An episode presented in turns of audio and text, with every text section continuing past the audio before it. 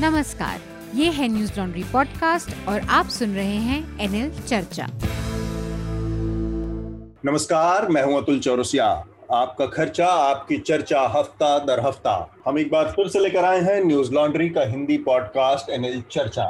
चर्चा में आज हमारे साथ तीन खास मेहमान हैं। बतौर मेहमान हमारे साथ तो चर्चा में इस हफ्ते हमारे साथ जुड़े हैं नवभारत टाइम्स के असिस्टेंट एडिटर नरेंद्र मिश्रा जी। नरेंद्र जी, आपका स्वागत है।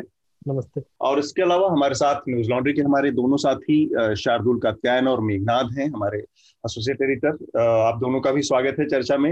नमस्ते सर। नमस्ते। हेलो, नमस्ते। तो चर्चा में इस हफ्ते ज्यादातर चर्चाएं, क्योंकि हमारे साथ नरेंद्र जी भी हैं और पॉलिटिकल उनके विचारों को हम लोग देखते सुनते रहते हैं, ट्विटर से लेकर उनके अपने प्लेटफॉर्म पे भी।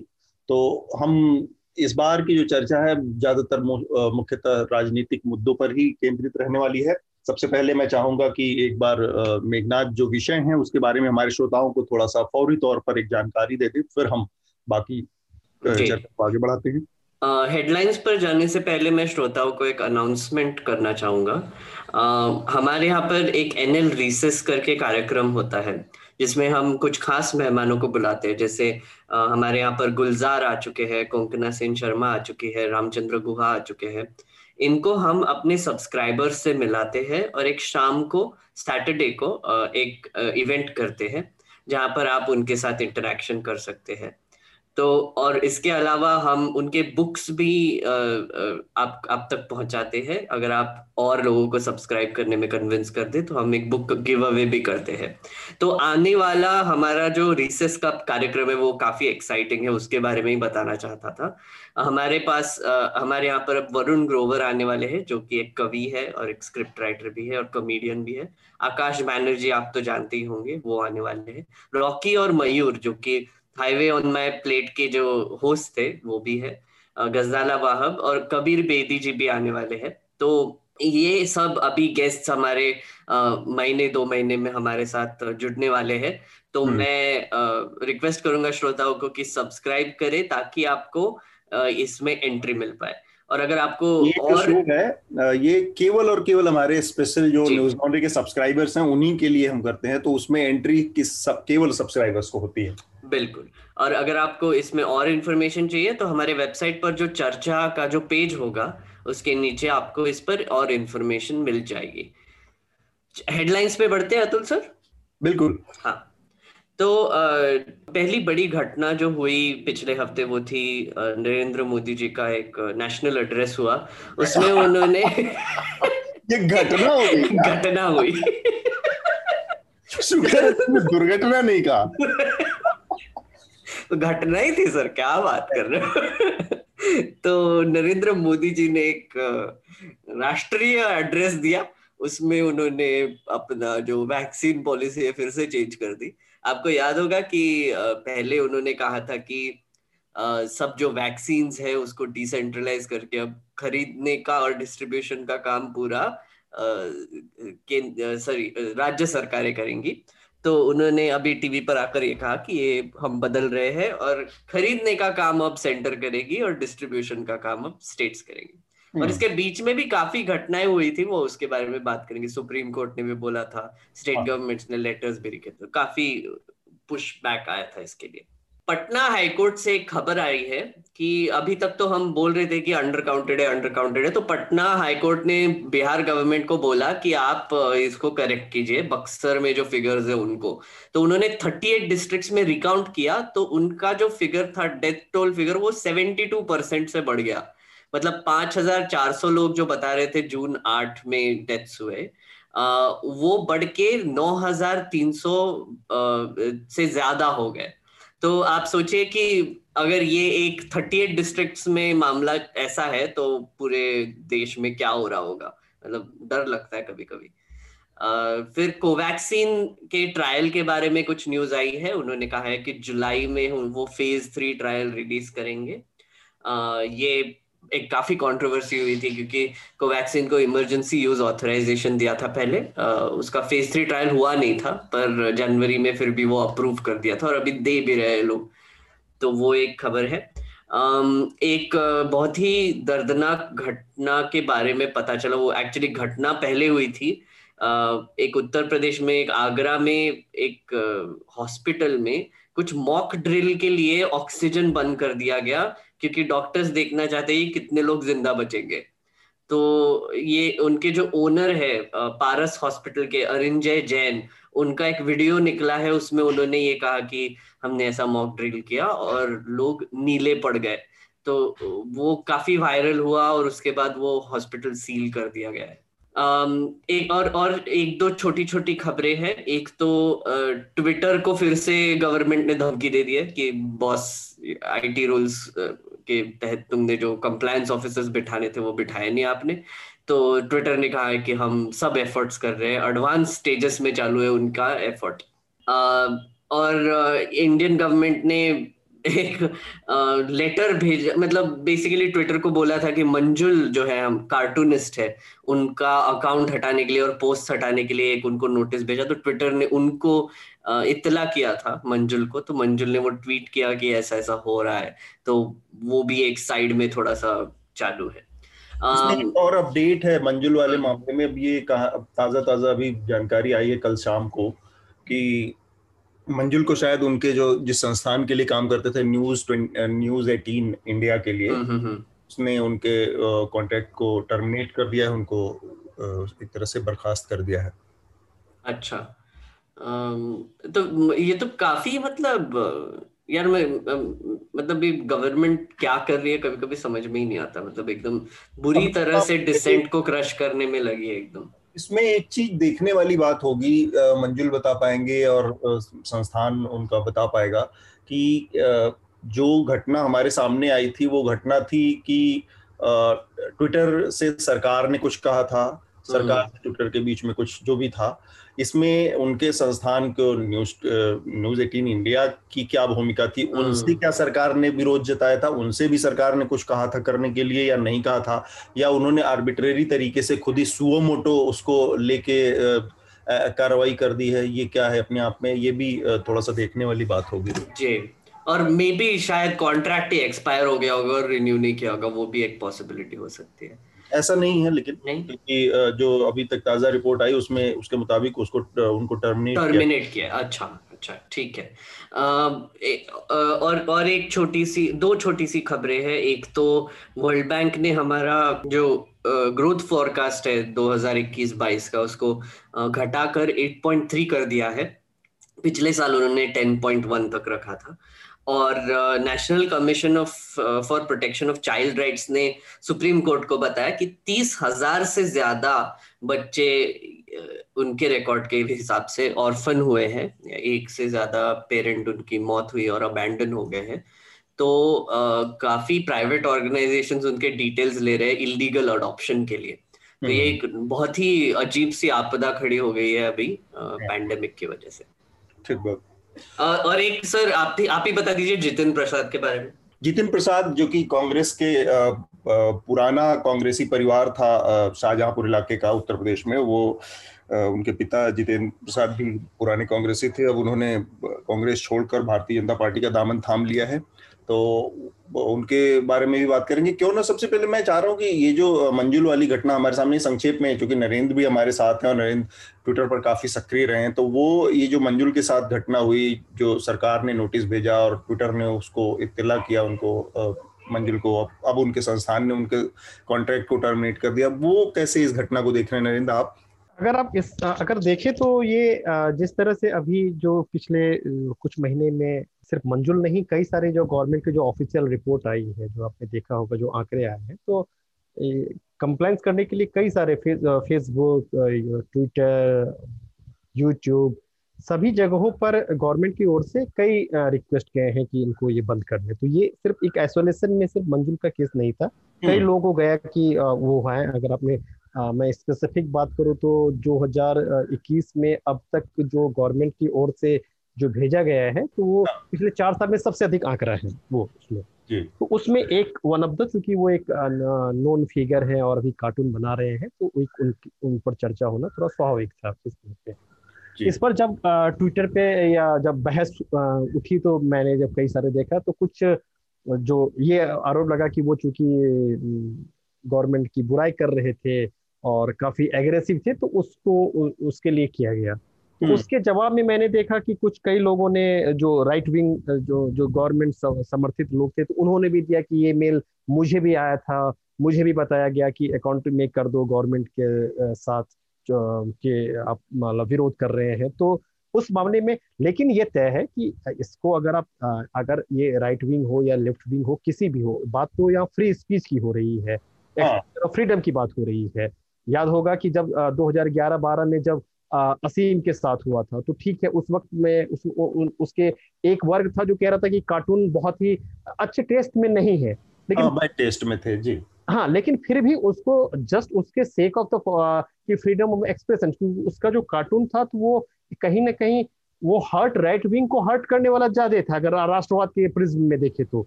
लेकिन उनको सबने सपोर्ट किया कि नहीं ठीक है, वो आपका एक व्यू पॉइंट आपका गलत हो सकता है, आपके क्रिएटिविटी से आपत्ति हो सकती है, लेकिन आपके लिखने या आपके कार्टून से आपत्ति नहीं हो सकती है।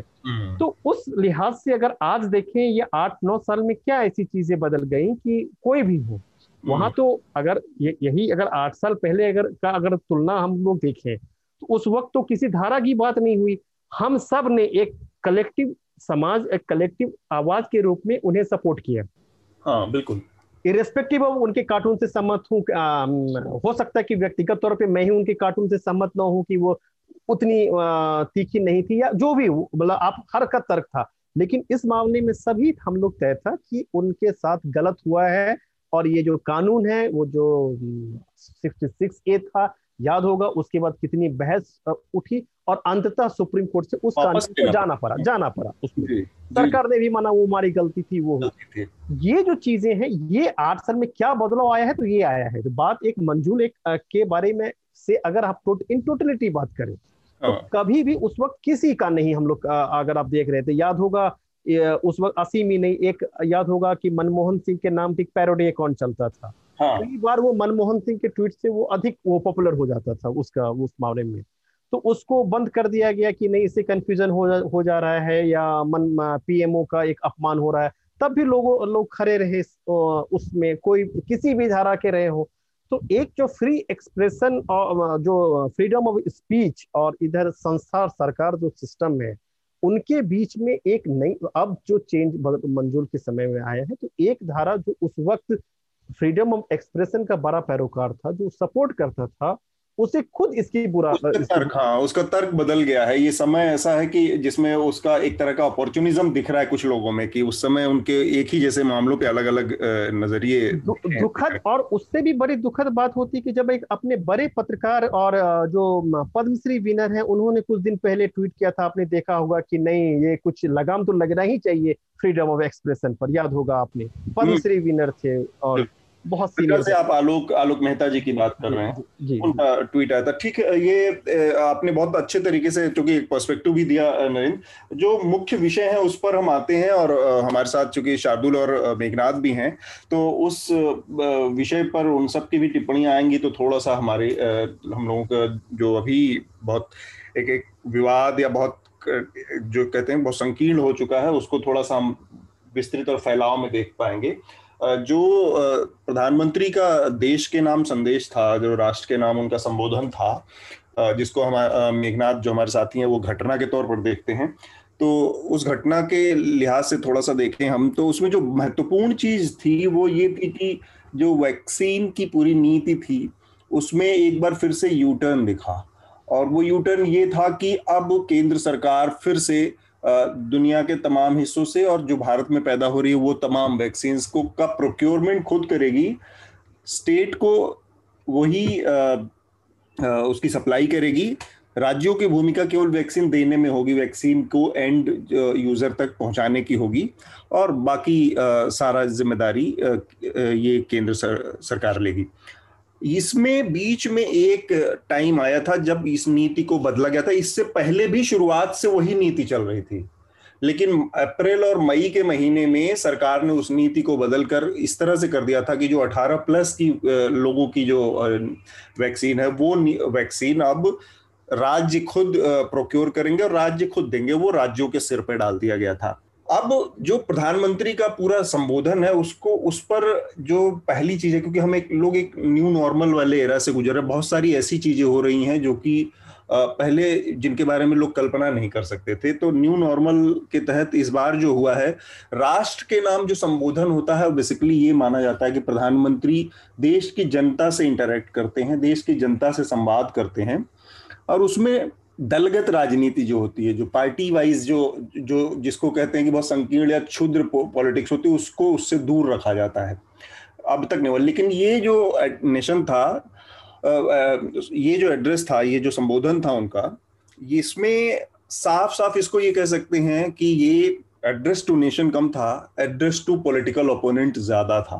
दो नजरिए से इसको देखा जाए तो प्रधानमंत्री ने इस पूरी जो नीति के बदलाव को राज्यों के सिर पे फोड़ दिया कि बहुत सारे राज्य ऐसी मांग कर रहे थे, उनको असलियत का अंदाजा हो गया कि कैसे कितना मुश्किल है करना ये वैक्सीन प्रोक्योर करना और नहीं करना, इस वजह से वो अचानक से उन्होंने इसमें ये कर दिया। और फिर उनकी मांग ये थी कि पुरानी नीति को फिर से लागू कर दिया जाए। दूसरा, उन्होंने अनाज के ऊपर जो बयान दिया वो भी एकदम पूरी तरह से पॉलिटिकल बयान था, क्योंकि कुछ एक दिन पहले ही दिल्ली के मुख्यमंत्री ने अनाज की एक नीति को लेकर, घर घर अनाज योजना को लेकर केंद्र सरकार पर काफी कठोर और तेज प्रहार किया था। उनकी नीति को केंद्र सरकार ने खारिज कर दिया था, घर घर अनाज पहुंचाने की। तो ये पूरी तरह से पॉलिटिकल स्पीच ज्यादा थी, एड्रेस टू पॉलिटिकल ओपोनेंट ज्यादा था। एक चीज पहले क्यों ना हम इसी पर बात कर लें, मेघनाद शार्दुल। जी सर, आपने बिल्कुल सही कहा कि वो स्पीच जो था वो नेशन को कम एड्रेस कर रहा था और पॉलिटिकल ओपोनेंट्स को ज्यादा कर रहा था। और आई थिंक स्टेट गवर्नमेंट्स को एक मैसेज देने की ये मुझे लगा एक मतलब प्रयत्न था उनका। तो मेरा एक्चुअली मैं श्रोताओं को सबसे पहले मैं कुछ फिगर्स देना चाहूँगा। हमने इस पर काफ़ी रिसर्च किया है न्यूज लॉन्ड्री ने कि कितना वैक्सीन्स अभी तक ऑर्डर किया था और कितना डिलीवर हुआ है। तो मैं जल्दी से ये बता देता हूँ कि फेज 1 में कोविशील्ड के 5 करोड़ से ज़्यादा ऑर्डर किए थे और कोवैक्सीन के 1 करोड़ तक ऑर्डर किए थे। वो फुल्ली यूटिलाइज हो चुके हैं। फेज 2 में 10 करोड़ ऑर्डर किए थे कोविशील्ड के और कोवैक्सीन के 2 करोड़ ऑर्डर किए थे। उसमें से 75% के आसपास कंज्यूम हो चुके हैं। अब फेज 3 में, यहाँ पे ही सब कंट्रोवर्सी आती है, फेज 3 में हमारी सरकार ने 11 और 5 करोड़ दोनों वैक्सीन के ऑर्डर किए, मतलब 16 करोड़ टोटल। और ये डिलीवरी जो होने वाली है वो जुलाई तक होने वाली है। तो आधार पूनावाला ने पहले एक इंटरव्यू भी दिया था, उसमें ये कहा था कि जब सरकार ने ऑर्डर ही नहीं दिए तो हम क्या प्रोड्यूस करेंगे। उनको कैपेसिटी बढ़ाने की कोशिश कर रहे थे तो उनके पास पैसे नहीं थे। तो ये एक चीज बहुत बड़ी क्रिटिसाइज की गई थी सरकार की। अब ये जब निकल के आया था कि अरे वैक्सीन ही मतलब वैक्सीन का ऑर्डर ही नहीं दिया है, तो फिर उन्होंने ये इसका भांडा फोड़ दिया स्टेट गवर्नमेंट्स पर। और उन्होंने कहा कि अब आप ही प्रोक्योर कीजिए, आपको इतना एसेंशियली आप इतना कंप्लेंट कर रहे हो तो आप ही प्रोक्योर कीजिए। अब इन्होंने कोशिश भी की, मतलब पंजाब गवर्नमेंट ने और आई थिंक दिल्ली गवर्नमेंट ने टेंडर भी जारी किए बाकी के वैक्सीन्स को लेने के लिए। और कंपनीज ने बोला कि हम आपसे डील कैसे कर सकते हैं, हमको तो सेंट्रल गवर्नमेंट के साथ डील करना है। तो वो तो उनका वैक्सीन प्रोक्योरमेंट हुआ ही नहीं। 1 महीना बीत गया ये सब होते हुए और उसके बाद ये स्पीच आया और उन्होंने कहा कि अब नहीं, हम पॉलिसी चेंज कर रहे हैं। और इसका भी भांडा वो सरकार केंद्र सरकार राज्य सरकार पे फोड़ रही है। क्या उन्होंने, अगर आपने स्पीच देखा होगा तो उन्होंने बेसिकली ब्लेम ही किया कि हमने तो सब कुछ देने की कोशिश की पर इन्होंने कुछ नहीं किया टाइप। और एक नैरेटिव अब बनाने की कोशिश हो रही है कि स्टेट गवर्नमेंट्स ने पहले बोला था हमको कि इसको डिसेंट्रलाइज कर दो, पर एक्चुअल में रियलिटी में एक ही स्टेट ने, जो कि वेस्ट बंगाल है, उन्होंने फरवरी में ये एक सजेशन दिया था कि हमको भी खरीदने की छूट दी जाए, एक ही स्टेट ने। पर बाकी के जो स्टेट गवर्नमेंट्स है, जो ऑपोजिशन है, उन्होंने डिस्ट्रीब्यूशन के लिए डिसेंट्रलाइज करने को कहा था।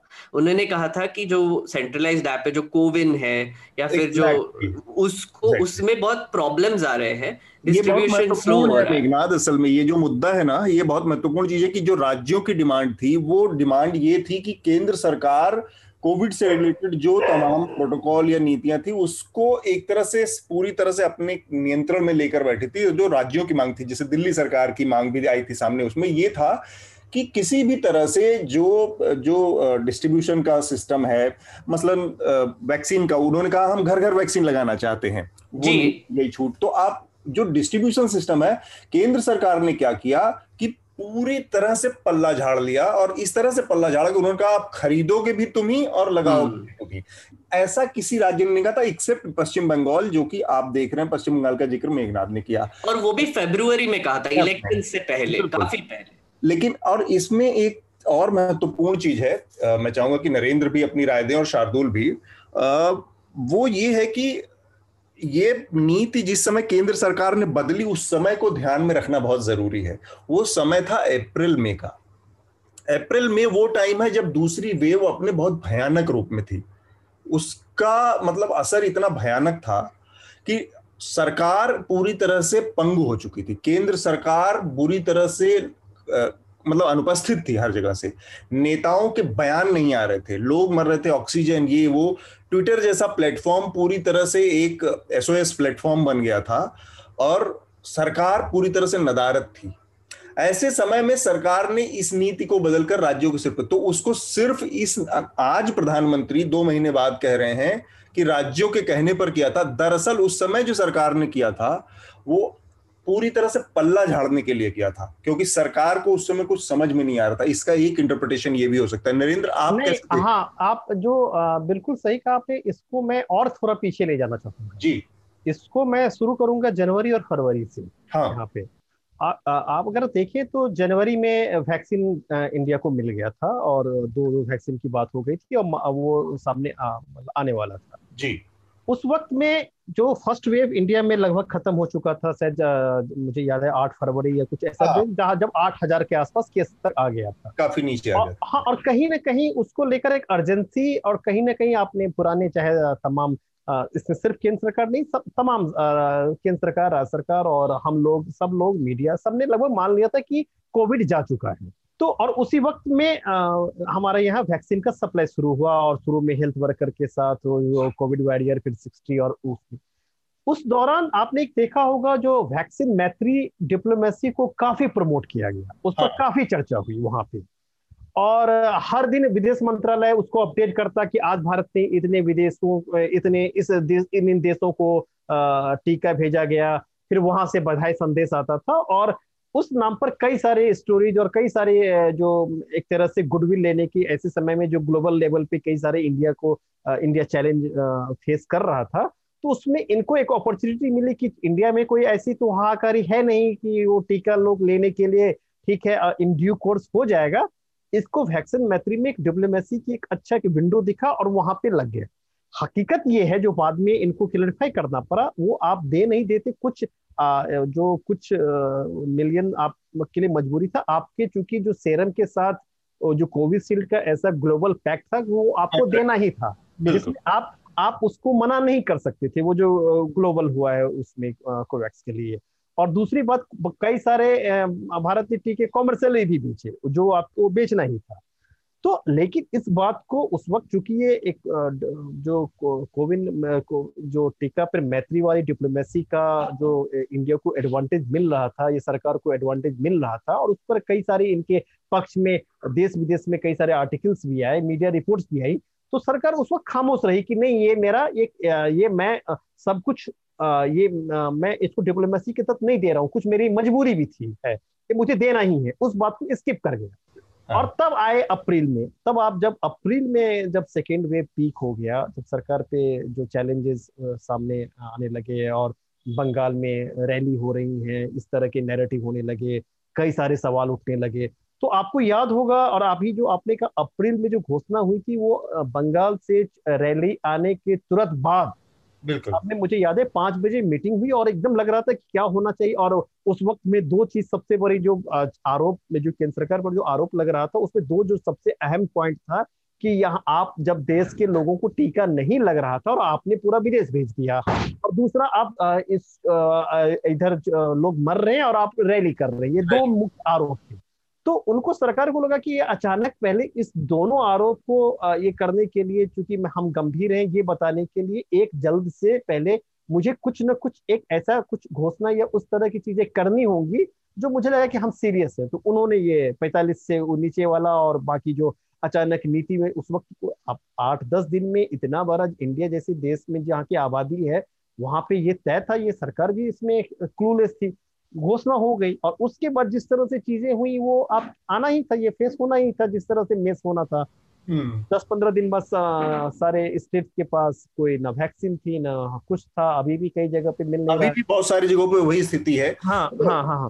तो उन्होंने जो अफरा तफरी का में ये फैसला किया वो असल में उनकी मजबूरी का ज्यादा था, लेकिन प्रधानमंत्री ने अपने भाषण में इस तरह का संदेश देने की कोशिश की ये तो राज्यों का ही कहा था जो हमने मान लिया था, ये पूरा सच नहीं है। और इसका एक और पहलू है जो है सुप्रीम कोर्ट का 31 मई को आया हुआ वो फैसला, जिसमें उसने कहा कि अभी की जो नीति है, आप कह रहे 45 वालों को फ्री में देंगे और बाकी लोगों को पैसे लगा के देना पड़ेगा या उनको राजी, ये पूरी तरह से इरेशनल और आर्बिट्रेरी है। ये 31 मई का है। इसमें भी IT सेल के लोग बड़े वो सब लेके आए कि ये तो 2 मई को फैसला हो गया था सरकार ने और सुप्रीम कोर्ट का फैसला उसके बाद आया, उसमें झूठ कहाँ बोला जा रहा था वो भी समझिए। अतुल सर, एक छोटा सा डिटेल ऐड करना चाहूंगा यहाँ पे सुप्रीम कोर्ट के बारे में कि उन्होंने सुप्रीम कोर्ट को एक्चुअली सेंट्रल गवर्नमेंट ने बोला था कि 31 दिसंबर तक हम 70% से ज्यादा वैक्सीनेशन कर लेंगे।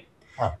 और उसके लिए सुप्रीम कोर्ट ने बोला कि हमको ढंग से टाइम टेबल दे लो क्योंकि ये बहुत ही रैशनल लग रहा है और कैसे करोगे आप, क्योंकि अभी तक जो मैंने जो फिगर्स बताए तो 32 करोड़ का तो बस ऑर्डर ही हो चुका है और मैन्युफैक्चर भी नहीं हुआ है और 130 करोड़ लोगों के इसमें हमको 260 करोड़ डोजेस चाहिए डबल डोज लगाने के लिए और अभी तक के बस 3.5% फुल्ली वैक्सीनेट हो चुके हैं। तो इस पूरे सिचुएशन को देखकर सुप्रीम कोर्ट ने फटकार लगाई थी कि भैया क्या बात कर रहे हो एसेंशियली। उन्होंने एफिडेविट भी जमा करने के लिए बोला था। उस कॉन्टेक्स्ट में प्रधानमंत्री को के एड्रेस को देखा जाना चाहिए। शार्दुल से मैं चाह रहा हूं कि इस पूरा जो सुप्रीम कोर्ट का जो वाकया हुआ और जिस तरह से सरकार ले रही उन पर शार्दुल की क्या प्रतिक्रिया वो भी सुनना। देखिए, इस मामले में एक चीज और है जिसे मेंशन करना अभी रह गए कि ये पहली दूसरी बार नहीं था। ये 2 महीने के अंदर अंदर अगर आप टाइमलाइन को देखें तो भारत सरकार ने तीसरी बार अपनी वैक्सीन नीति बदली। पहले ये 75-25 थी, फिर 50-25-25 कर दी कि आधा केंद्र सरकार लेगी, 25% वो ले लेंगे, अब फिर से 75-25 हो गई है।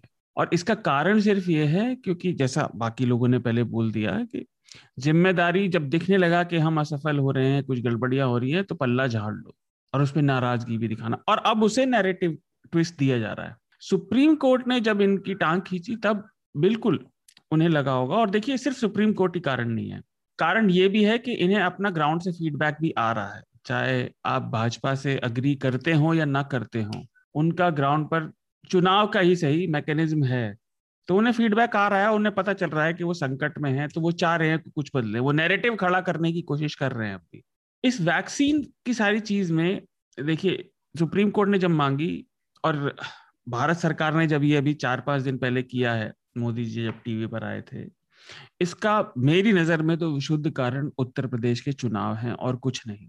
क्योंकि वैक्सीन के जो ये सारी नीतियों में जो गड़बड़ी हुई और उससे राज्यों की भी जो वैक्सीनेशन संख्या। शार्दुल, आप दो बातें करें, आप कह रहे हैं कि सिर्फ सुप्रीम कोर्ट का निर्देश ही वजह नहीं है और फिर आप कह रहे हैं कि विशुद्ध कारण केवल उत्तर प्रदेश ही है। ये दोनों मतलब वजह आपस में टकराने वाली लग रही है। देखिए, सुप्रीम कोर्ट ने उन्हें कहा जरूर, लेकिन मैं नहीं मानता और हमें लग भी रहा है कि वो कारण हो, लेकिन मैं नहीं मानता कि वो सुप्रीम कोर्ट के कहने की वजह से बदले हैं। मुझे ये लगता है कि वो अपना नैरेटिव ही बदलने के लिए कर रहे हैं, भले उसका बहाना पब्लिकली कुछ भी बन रहा हो। और उसका कारण ये है कि जब पहले इन्होंने बदली थी, जब राज्यों को अधिकार दे दिए थे, उसके बाद जब वैक्सीनेशन की दर में कमी आई बहुत भयंकर, अप्रैल के मुकाबले जब मई में कमी आई, तो केरल और तेलंगाना के भी जब वैक्सीनेशन की दर गिरी तो यही IT सेल उत्तर प्रदेश का गुणगान करने में लग गई थी। इसलिए मैं कह रहा हूं कि ये केवल उत्तर प्रदेश के चुनाव की वजह से हो रहा है, दोनों ही कारण नहीं है। घटना दोनों हो रही है, लेकिन भाजपा के पीछे अब हम कयास ही लगा सकते हैं। एक चीज और, अगर वैक्सीन आपको बदलनी भी है अपनी पॉलिसी बदलनी भी है, तो ये उसकी घोषणा बाकी चीजों की तरह अचानक ही क्यों होती है? देखिए, वैक्सीन डिलीवरी के लिए राज्यों को तैयार होना पड़ेगा, उन्हें ही स्टोरेज भी का भी ध्यान रखना पड़ेगा, लेकिन जैसे आपने बताया मई में और अब भी वैक्सीन का जो प्रोग्राम चलेगा उसकी घोषणा हमेशा पब्लिक एड्रेस से ही पता चलती है अधिकतर लोगों को खबर भी नहीं होती इन चीजों की, जो कि इस सरकार का एक सबसे बड़ा अवगुण है। अगर आप कंसल्टेशन में काम करेंगे राज्यों के तो हमेशा से आपका काम चलता रहेगा, लेकिन उसके लिए फिर बाकी चीजें आ जाती हैं। एक आखिरी चीज और इस पॉइंट पर, मोदी जी हर बार देश को परिवार की तरह आगे बढ़ने के लिए कहते हैं, वो इमेज का भी पार्ट है, लेकिन उन्हें समझना चाहिए परिवार नहीं उनका काम है, परिवार में लोग रूठ जाते हैं। अभी जैसे आप लोग बात कर रहे थे तो ऐसा लग रहा था कि पहले जैसे एक व्यक्ति ने परिवार के सब कुछ अपने हाथ में ले लिया औरों के मना करते हुए भी, और फिर झल्ला कर सब दूसरों को पकड़ा दिया जब काम बिगड़ गया, और अब फिर जगहसाई हो रही है, उन्हें लग रहा है कि हमारा नाम बिगड़ रहा है या आगे वो चुनावी सफलता नहीं मिलेगी, तो फिर से वो राज्यों पर दोष मढ़ते हुए आ गए। ये केवल और केवल राजनीतिक गेम है, इसका पब्लिक पॉलिसी से कोई लेना देना नहीं है, पब्लिक पॉलिसी केवल आफ्टर थॉट है।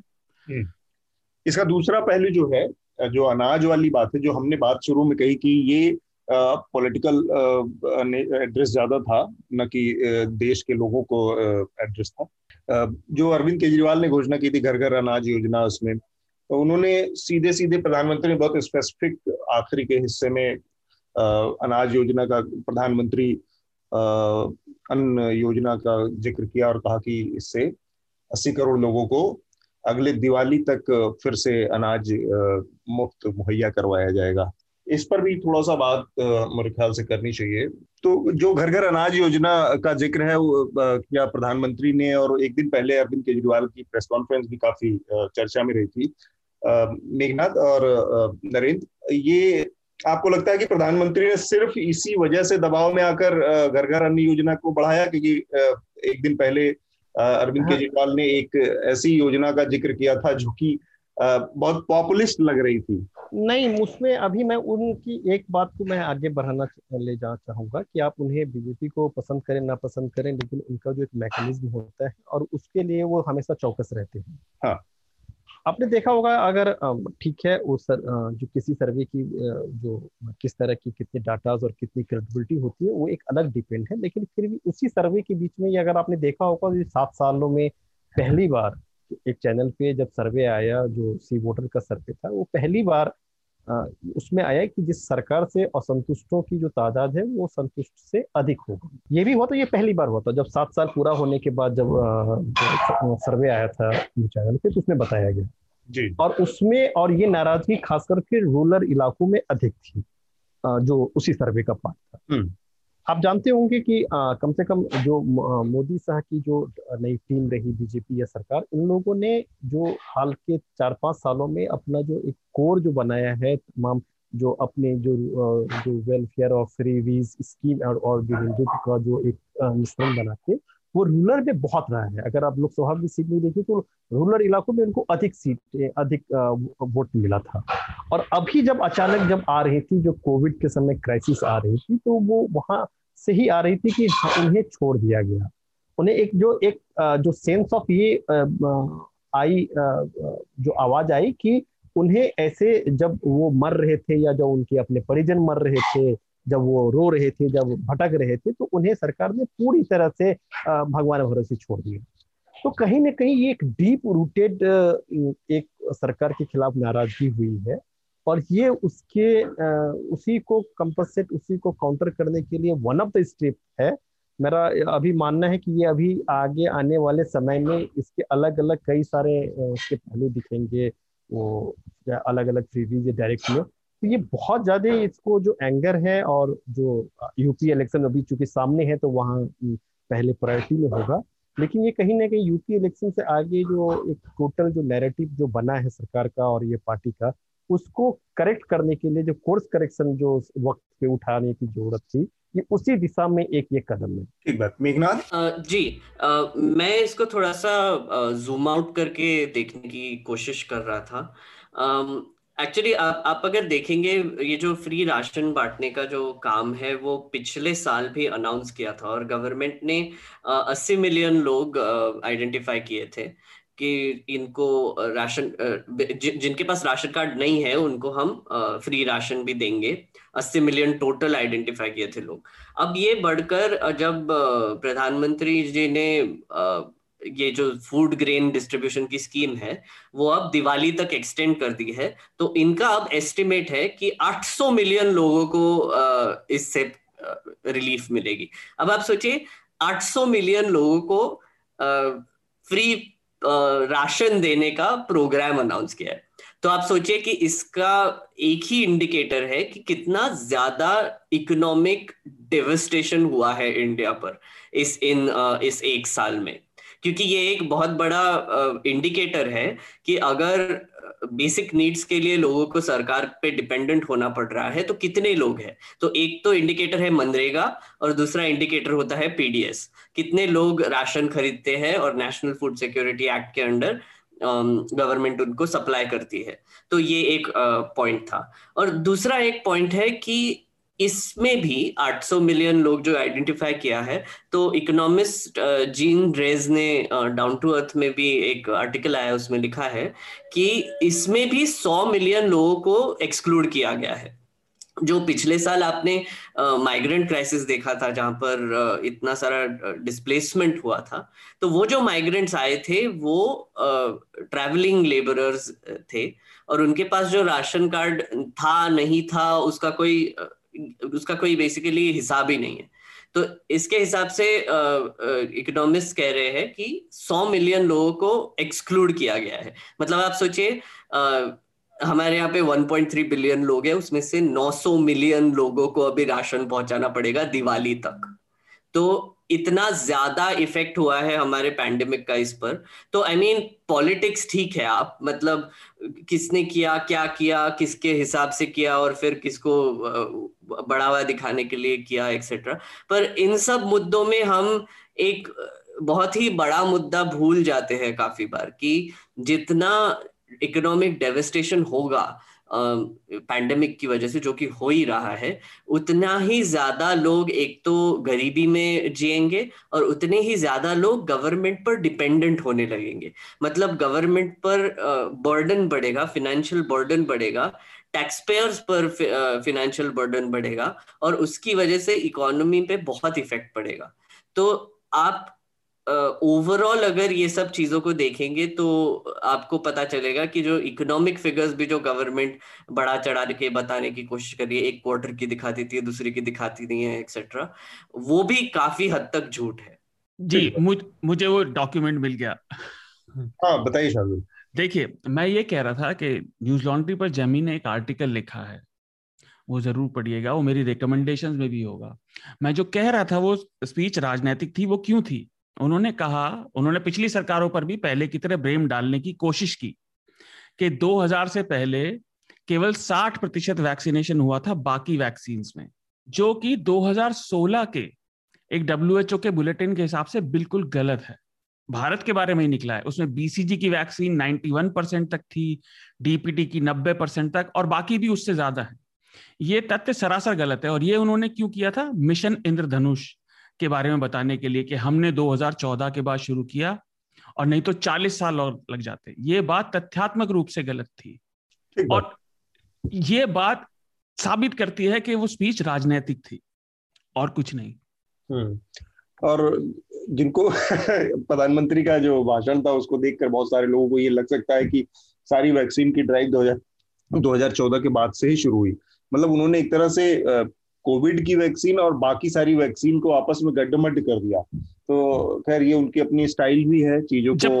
जबकि एक तथ्य और, अगर आप इस वैक्सीनेशन की बात करें जिसमें वो अपनी सब पीठ थपथपा रहे हैं कि यूपी ने इतनी कर दी है और भारत सरकार ने इतनी कर दी है, स्वास्थ्य मंत्रालय का खुद का टारगेट कहता है 300 मिलियन, 30 करोड़ लोगों को लगाई जानी थी। 30 करोड़ लोग यानी 60 करोड़ डोज, और अब तक लगी है 23 करोड़, और तब भी अपनी पीठी थपथपा रहे हैं, जबकि अपना टारगेट ये आधा भी मीट नहीं कर पाए।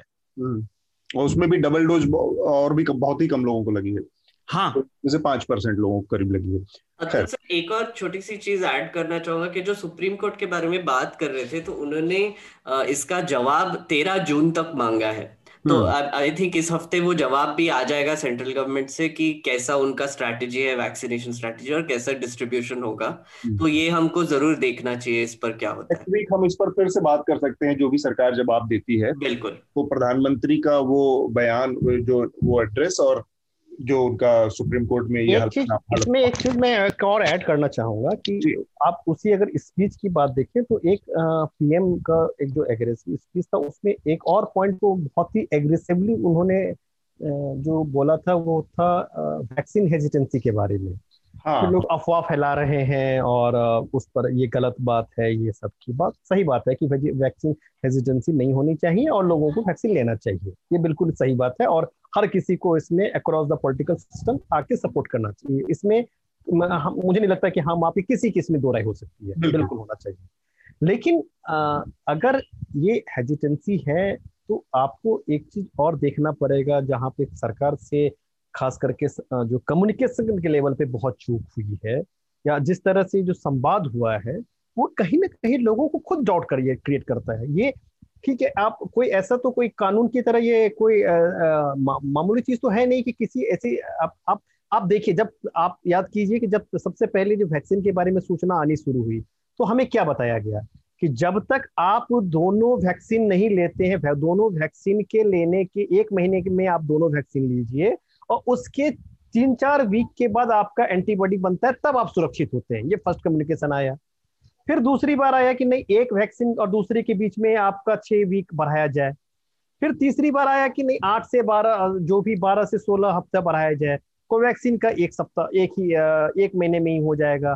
फिर गवर्नमेंट की ओर से यह है कि हाँ, हम ये भी देख रहे हैं क्या एक ही वैक्सीन के साथ भी अगर हमारा एंटीबॉडी उतना बन जाएगा, ये सेफ है कि नहीं है। तो जब खुद सरकार, ये साइंटिस्ट के स्तर पे ये सब चीजें ऐसी नहीं होती कि आप अपने हिसाब से सीधा जो आके पब्लिक डोमेन में बता दे, या मेजोरिटी ऑफ द अगर जनता उस चीज को ग्रास नहीं कर रही है, उसके पास आप दे रहे हैं कि आप बहुत कंफ्यूज हैं।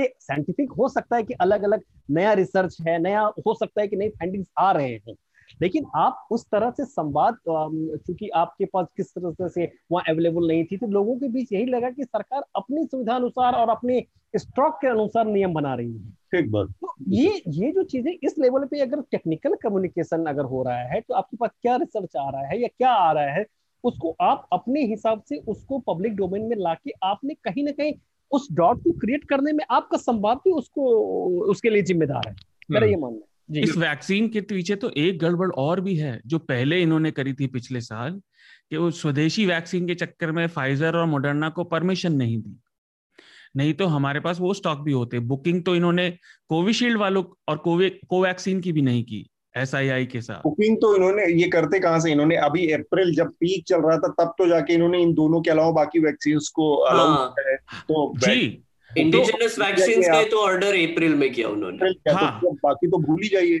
और दूसरे का नहीं किया। और मैं आपको एक बात बताता हूँ, मैंने ये चर्चा से पहले मेघनाद से भी अभी थोड़ा डिस्कस किया था। अभी 1-2 दिन पहले वर्ल्ड कोविड कॉन्फ्रेंस हुई थी, और उसमें जो नया साइंटिफिक डेटा रिलीज हुआ, तो उसमें पता चल रहा है कि जो mRNA, जो नई वाली वैक्सीन है, नई टेक्नोलॉजी से जो बनी है, फाइजर और मॉडर्ना वाली, वो इम्यूनिटी को बढ़ाने में, दोनों तरह की शरीर की प्रतिरोधक क्षमता और रोग से लड़ने की क्षमता, दोनों को बढ़ाने में कहीं ज्यादा कारगर हैं कंपेयर टू ओल्ड वैक्सीन जो हमें मिल रही हैं, कोविशील्ड और कोवैक्सीन। चलिए, ये तो खैर ऐसा है कि अब हमारे हाथ में नहीं है, क्योंकि अभी तो हमारी पहली प्राथमिकता सरकार की यही है कि किसी तरह से लोगों को वैक्सीन लग जाए, और कोरोना से लोगों को एक इम्यूनिटी का एक फ्रंट, पहला जो प्राइमरी लाइन ऑफ डिफेंस तैयार हो जाए। जी, लेकिन जनता को पता तो हो कि नीतियों में कहां-कहां पर चूक किया है इन्होंने। ठीक बात। मेरे ख्याल से इस पर काफी हमने विस्तार से बातचीत की है। इसका एक और अगला जो पहलू है, अगला इसका तो नहीं, हम कहेंगे दूसरा एक विषय है जो कि उत्तर प्रदेश में लगातार पिछले हफ्ते छाया रहा सुर्खियों में, कि वहां पर नेतृत्व में बदलाव की अटकलें लग रही हैं। योगी आदित्यनाथ के हटाए जाने की खबरें आई, अफवाहें उड़ी, और सब कुछ ऐसा हुआ कि केंद्र से ने एक भारतीय जनता पार्टी की एक केंद्रीय टीम को भेजा समीक्षा करने के लिए योगी आदित्यनाथ की कामकाज की, जो कि कोरोना को लेकर बुरी तरह से उसमें फंस गए थे और उनकी असफलताओं की चर्चा ज्यादा होने लगी थी। तो बीएल संतोष के नेतृत्व में एक टीम गई और वो टीम वापस आई और फिर उसके बाद अगले चरण के तहत योगी आदित्यनाथ दिल्ली आए हैं और फिर वो वहाँ पर दिल्ली में यहाँ अमित शाह से उनकी मुलाकात हुई है, आज उनकी प्रधानमंत्री से मुलाकात है। तो इस पूरी कवायद में एक चीज बीजेपी की तरफ से अनाधिकारिक तौर पर आई है कि नेता तो योगी आदित्यनाथ बने रहेंगे लेकिन और कुछ चीजें बदलाव होगा। मसलन प्रशासनिक मशीनरी में बहुत बड़े पैमाने पर बदलाव हो रहा है आजकल, वहाँ पर तमाम आईएएस आईपीएस और तमाम अफसरों के तबादले देखने को मिल रहे हैं। तो ऐसा लग रहा है कि जो टकराव था उसका एक कोई समझौते का फार्मूला निकला है और जिसके तहत अचानक से योगी आदित्यनाथ दिल्ली आए हैं। तो नरेंद्र, आपके पास अगर कुछ जानकारी हो अपने सोर्सेज के जरिए या कुछ, ये पूरा घटनाक्रम हुआ क्या, क्यों अचानक से वहां पर भेजी गई? क्योंकि जो टीम भेजी गई समीक्षा करने के लिए कोविड के बाद के हालात में, तो उस पैमाने पर अगर देखा जाए तो केवल उत्तर प्रदेश ही क्या, बीजेपी शासित जितने राज्य हैं या बाकी भी राज्यों को देखिए उतने ही असफल है, चाहे वो येदियुरप्पा हो, चाहे वो विजय रूपाणी हो, चाहे शिवराज सिंह चौहान हो, चाहे उत्तराखंड की सरकार हो। तो अकेले यूपी में ही टीम भेजने का क्या औचित्य है? क्यों इसलिए केवल क्योंकि उत्तर प्रदेश में अगले साल चुनाव होने हैं? अगर आप इसको इस परिप्रेक्ष्य, अगले साल जो जनवरी फरवरी मार्च में जो चुनाव होने हैं उसमें यूपी में, पंजाब में, उत्तराखंड में, मणिपुर में, गोवा में। तो पंजाब में, यूपी के बाद सबसे बड़ा स्टेट पंजाब है। पंजाब में बीजेपी को पता है कि वो उतनी बड़ी अभी प्लेयर नहीं है, वो कोशिश करेगी लेकिन अभी उसके लिए 24 से पहले यूपी का स्टेक बहुत बड़ा है। ना सिर्फ 80 सीटें आती हैं और एक ये, लेकिन यूपी हर तरह से उनके जो थॉट ऑफ सिस्टम में यूपी का योगदान सबसे बड़ा है। तो अगर वो सिर्फ एक कमेटी जाना ये आना, उससे पहले ये पंचायत चुनाव ने एक, आपको मानना पड़ेगा कि बीजेपी को अंदर से हिला दिया। ये पंचायत चुनाव वो भी रूरल इलाके में, जहाँ पे अगर उसको काउंट किया, अगर 50 से ऊपर 60 सीटें थी और वेस्ट यूपी से लेकर सब जगह पे जिस तरह से जो, और विपक्ष की कई जगह विपक्षी कैंडिडेट ने तो ये कहा कि हम तो चुनाव प्रचार करने निकले तक नहीं और मुझे वोट दे दिया गया। तो कहीं ना कहीं आप जानते हैं कि चुनाव दो ही चीज के लिए, चाहे आइदर टू इलेक्ट और रिजेक्ट। तो ये कम्प्लीटली रिजेक्शन था इसमें, मतलब सामने जो भी है उसको जिता देना है। ऐसा नहीं कि ऑपोजिशन अचानक वहाँ मजबूत हो गई या अभी वो बहुत स्ट्रांग हो गई और उनका मास बेस अचानक रातों रात बढ़ गया, ऐसा कुछ नहीं हुआ है। ये मोस्टली एंगर है, क्योंकि एंगर है और एंगर बहुत एक्सट्रीम चला जाता है तो सो सामने वाला होता है उसको स्वाभाविक लाभ मिलता है, वो मिल जाएगा। तो एक वहाँ से जो ट्रिगर पॉइंट अगर आप बोलें तो एक ट्रिगर पॉइंट तो पंचायत का इलेक्शन ने ये हो दिया। और कहीं ना कहीं ये भी होगा कि जिस तरह से आप याद करें जो 26 जनवरी के बाद जो जिस तरह से किसान आंदोलन कमजोर पड़ा था, तो अगर वो गाजीपुर की घटना नहीं होती और जिस तरह से वहाँ पे एक एक्स्ट्रा एफर्ट यूपी गवर्नमेंट ने नहीं दिया होता, तो मेरा अपना मानना है कि वो किसान आंदोलन अपनी गति से वो समाप्त हो गया था ऑलमोस्ट। वहाँ तब उस दिन तक आप याद करें, उस घटना तक राकेश टिकैत का भी उतना स्टेक उस आंदोलन में नहीं था, बिल्कुल। हाँ, तो एक पर्टिकुलरली कहीं ना कहीं किसान आंदोलन को भी, जहाँ पे जो केंद्र सरकार की अपनी जो भी है वो अपनी नीति में सफल हो चुके थे और उनको कहीं ना कहीं वो थोड़ा सा बैक स्टेज में करके उन्हें बहुत ही डिमोरलाइज कर दिया था जब तक राकेश टिकैत फोकस में नहीं आया। और फिर वहाँ से राकेश टिकैत जिस बाउंस बैक किया और पूरे किसान आंदोलन भी हुआ और बाकी आप जानते हैं कि उसका वेस्ट यूपी तक किस तरह से असर पड़ा है उसका। तो एक वो भी अगेंस्ट जो काउंटर पोलराइजेशन है, और जो बिहार यूपी को जानते हैं उसमें वो भी आप जानते हैं कि वहाँ पे जो जहाँ पे जातीय राजनीति होती है उसका काउंटर ध्रुवीकरण बहुत तेज होता है, खास करके डोमिनेंट कास्ट के अगेंस्ट में। यही समस्या लालू यादव के साथ बिहार में रही है, जहाँ पे यादव के सामने में वो जो नन यादव ओबीसी का बहुत स्ट्रांग पोलराइजेशन होता है, क्योंकि ओबीसी में बहुत ही डोमिनेटिंग कास्ट यादव होती है। उसी तरह से यूपी में डोमिनेटिंग कास्ट अपर कास्ट में राजपूत है। और उसके खिलाफ सामने अगर काउंटर पोलराइजेशन, जैसे ब्राह्मणों के बीच में काफ़ी पोलराइजेशन हुआ और भी जगह पे, तो उस जो अगर आप देखें तो बीजेपी का जो समीकरण था, ये भी बीच में ओबीसी के कई सारे पोस्टर आए कि वोट तो ओबीसी के नाम पे आपने ले लिया, लेकिन चुनाव आपने तो बना तो दिया ये ठाकुर को सीएम। तो इन सब चीज़ के बीच में एक नैरेटिव के लेवल पे जातीय समीकरण और हर स्तर पे बीजेपी को लगा कि चीज़ें खराब हो सकती हैं। और इतना बीजेपी को क्रेडिट तो देना ही पड़ेगा कि जब उन्हें लगता है कि चीज़ें खराब हो रही हैं या खराब हो सकती हैं, वो ठीक हो नहीं हो वो अलग बात है, वो उससे जुड़ जाती हैं ठीक करने के चक्कर में।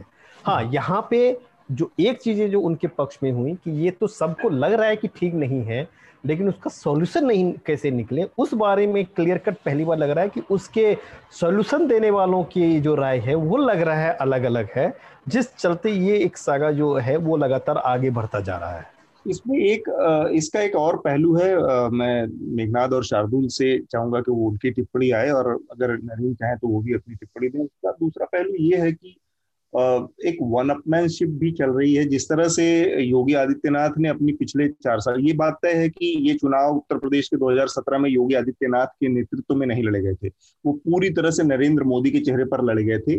बाद में बतौर नेता उनको चुना गया और उनकी अपनी कुछ खासियतें थी, जिसमें उनका कट्टर चेहरा एक है, उनका मुसलमानों के प्रति एक नकारात्मक जो रवैया है, उन सबको ध्यान में रखते हुए बीजेपी को ये लगा कि वो एक पॉलिटिकल कैपिटल है जो कि उनके लिए फायदेमंद, बीजेपी की अपनी पॉलिटिक्स के लिए बहुत फायदेमंद हो सकती थी उस समय से। और लगातार ऐसा हुआ भी, लगातार चुनाव दर चुनाव उनके उस चेहरे का बीजेपी ने इस्तेमाल किया, उनको स्टार प्रचारक बनाकर भेजा जाता रहा। तो योगी आदित्यनाथ ने अपनी पूरी छवि जो इस दौरान बनाई है वो एक छवि है, एक नरेंद्र मोदी के एक स्वाभाविक उत्तराधिकारी के जैसी छवि बनती गई है। और ये चर्चाएं गाहे बगाहे लगातार चलने लगी कि मोदी के बाद कौन होगा, तो ये बार बार योगी का नाम उछाला जाता था कि ये इनके स्वाभाविक उत्तराधिकारी हो सकते हैं। ऐसे में मुझे ऐसा लगता है कि जो वास्तविक उत्तराधिकारी के तौर पर अपने को देखते हैं वो अमित शाह जो हैं, वो जो नरेंद्र मोदी खुद भी हैं, जो सबसे ज्यादा मतलब माना जाता है कि अमित शाह के ऊपर भरोसा करते हैं, उनको पसंद करते हैं। इन दोनों लोगों के अंदर योगी की इस पूरी पॉलिटिक्स से एक असुरक्षा स्वाभाविक से पैदा हुई है और वो जो असुरक्षा है उसने भी इस पूरी चीज को हवा दी कि इस असफलता का इस्तेमाल करके उनको कट्टू साइज किया जाए, उनकी जो पूरे व्यक्तित्व को थोड़ा सा वो किया जाए, थोड़ा सा नीचे लाया जाए। जिस तरह से उनको उनकी लोकप्रियता है या उनकी चीज काज की शैली है और शाह के साथ जो उनकी मुलाकात है उसमें अपने आप एक मैसेज देने की कोशिश है कि अल्टीमेटली बॉस कौन है, कहाँ आपको जाके और अपने कामकाज का वो सर्टिफिकेट लेना है और सर्टिफिकेट दिखाना है, वो अल्टीमेट अथॉरिटी तय हो जाती है इससे कि आप दिल्ली आएंगे, अमित शाह से मिलेंगे, अमित शाह के बाद प्रधानमंत्री से मिलेंगे। तो आप पे इस असुरक्षा ने भी इस पूरे हवा को जन्म दिया है, ऐसा हम कह सकते हैं। क्या मेघनाद, शार्दुल और नरेंद्र, तीनों लोगों की संक्षेप में टिप्पणियां अगर इस पर आए। मैं फिर से बात, एक्चुअली आपने जो कहा बिल्कुल सही कहा। मुझे लगता है नरेंद्र जी ने एक बहुत ही इम्पोर्टेंट पॉइंट उठाया जो पंचायत इलेक्शंस का था। अगर आप पंचायत इलेक्शंस के टाइम पे योगी आदित्यनाथ का रवैया भी देखेंगे तो मुझे याद है उन्होंने 2 कोविड हॉस्पिटल्स इनॉग्रेट किए थे और तब पीक चालू था, मतलब अप्रैल एंड के आसपास। वहां पर उन्होंने मतलब पूरा डेकोरेशन करके रिबन कटिंग सेरेमनी वगैरह करके वो कोविड हॉस्पिटल खोले। इसका मुझे लगता है एक बहुत ही खराब नैरेटिव आया था क्योंकि उसके ही मतलब पैरेलली ये जो बॉडीज गंगा में जो तैर रहे हैं वो सब रिपोर्ट्स चालू थे। तो एक बहुत ही ऐसे अजीब सा मैसेजिंग चला गया कि मतलब ये क्या डेथ सेलिब्रेट कर रहे हैं, क्या कर रहे हैं एग्जैक्टली। उसके बाद एक तो उन्होंने जब कोर्ट ने बोला था कि लॉकडाउन कीजिए और पंचायत इलेक्शंस के बारे में फिर से सोचिए, तो यूपी स्टेट गवर्नमेंट ने उसको अपोज किया था और बोला था कि इलेक्शंस होने ही चाहिए। तो इलेक्शंस के टाइम पर हमने भी काफ़ी इस पर रिपोर्टिंग किया, आकांक्षा ने रिपोर्टिंग किया, आकांक्षा और शिवांगी ने, कि टीचर्स को फोर्सफुली ड्यूटी पर भेजा गया और वहाँ पर काफ़ी मौतें हुए। अंडर काउंटिंग की बात तो है ही कि मतलब कितने मौतें हुए वो हमको अभी तक पता ही नहीं है, पर एक इसका मुझे लगता है इसका एक बहुत बड़ा इफेक्ट वो पंचायत इलेक्शंस पर भी हुआ। क्योंकि अगर आप अयोध्या को ही देख लेंगे तो 40 जिला पंचायत सीट्स में से बीजेपी को 8 मिले और समाजवादी पार्टी ने क्लेम किया कि उनके जो कैंडिडेट्स उन्होंने जो बैक किए थे खुद के या इंडिपेंडेंट, उन्होंने 22 सीट्स जीते और बहुजन समाज पार्टी ने 4। तो आप सोचिए कि अयोध्या में ये हाल है, जो राम मंदिर का जो इतना कार्ड प्ले करने की कोशिश कर रहे थे कि हम इलेक्शन से पहले राम मंदिर बना देंगे और फिर भव्य राम मंदिर होगा एक्सेट्रा, जो भी नैरेटिव पुश करने की कोशिश की है, तो अयोध्या में ये हाल है। तो आप सोचिए कि बाकी उत्तर प्रदेश में क्या हो रहा होगा और किस हद तक बीजेपी को इसका एक पॉलिटिकल फटका पड़ा होगा ये पूरे कोविड मैनेजमेंट का।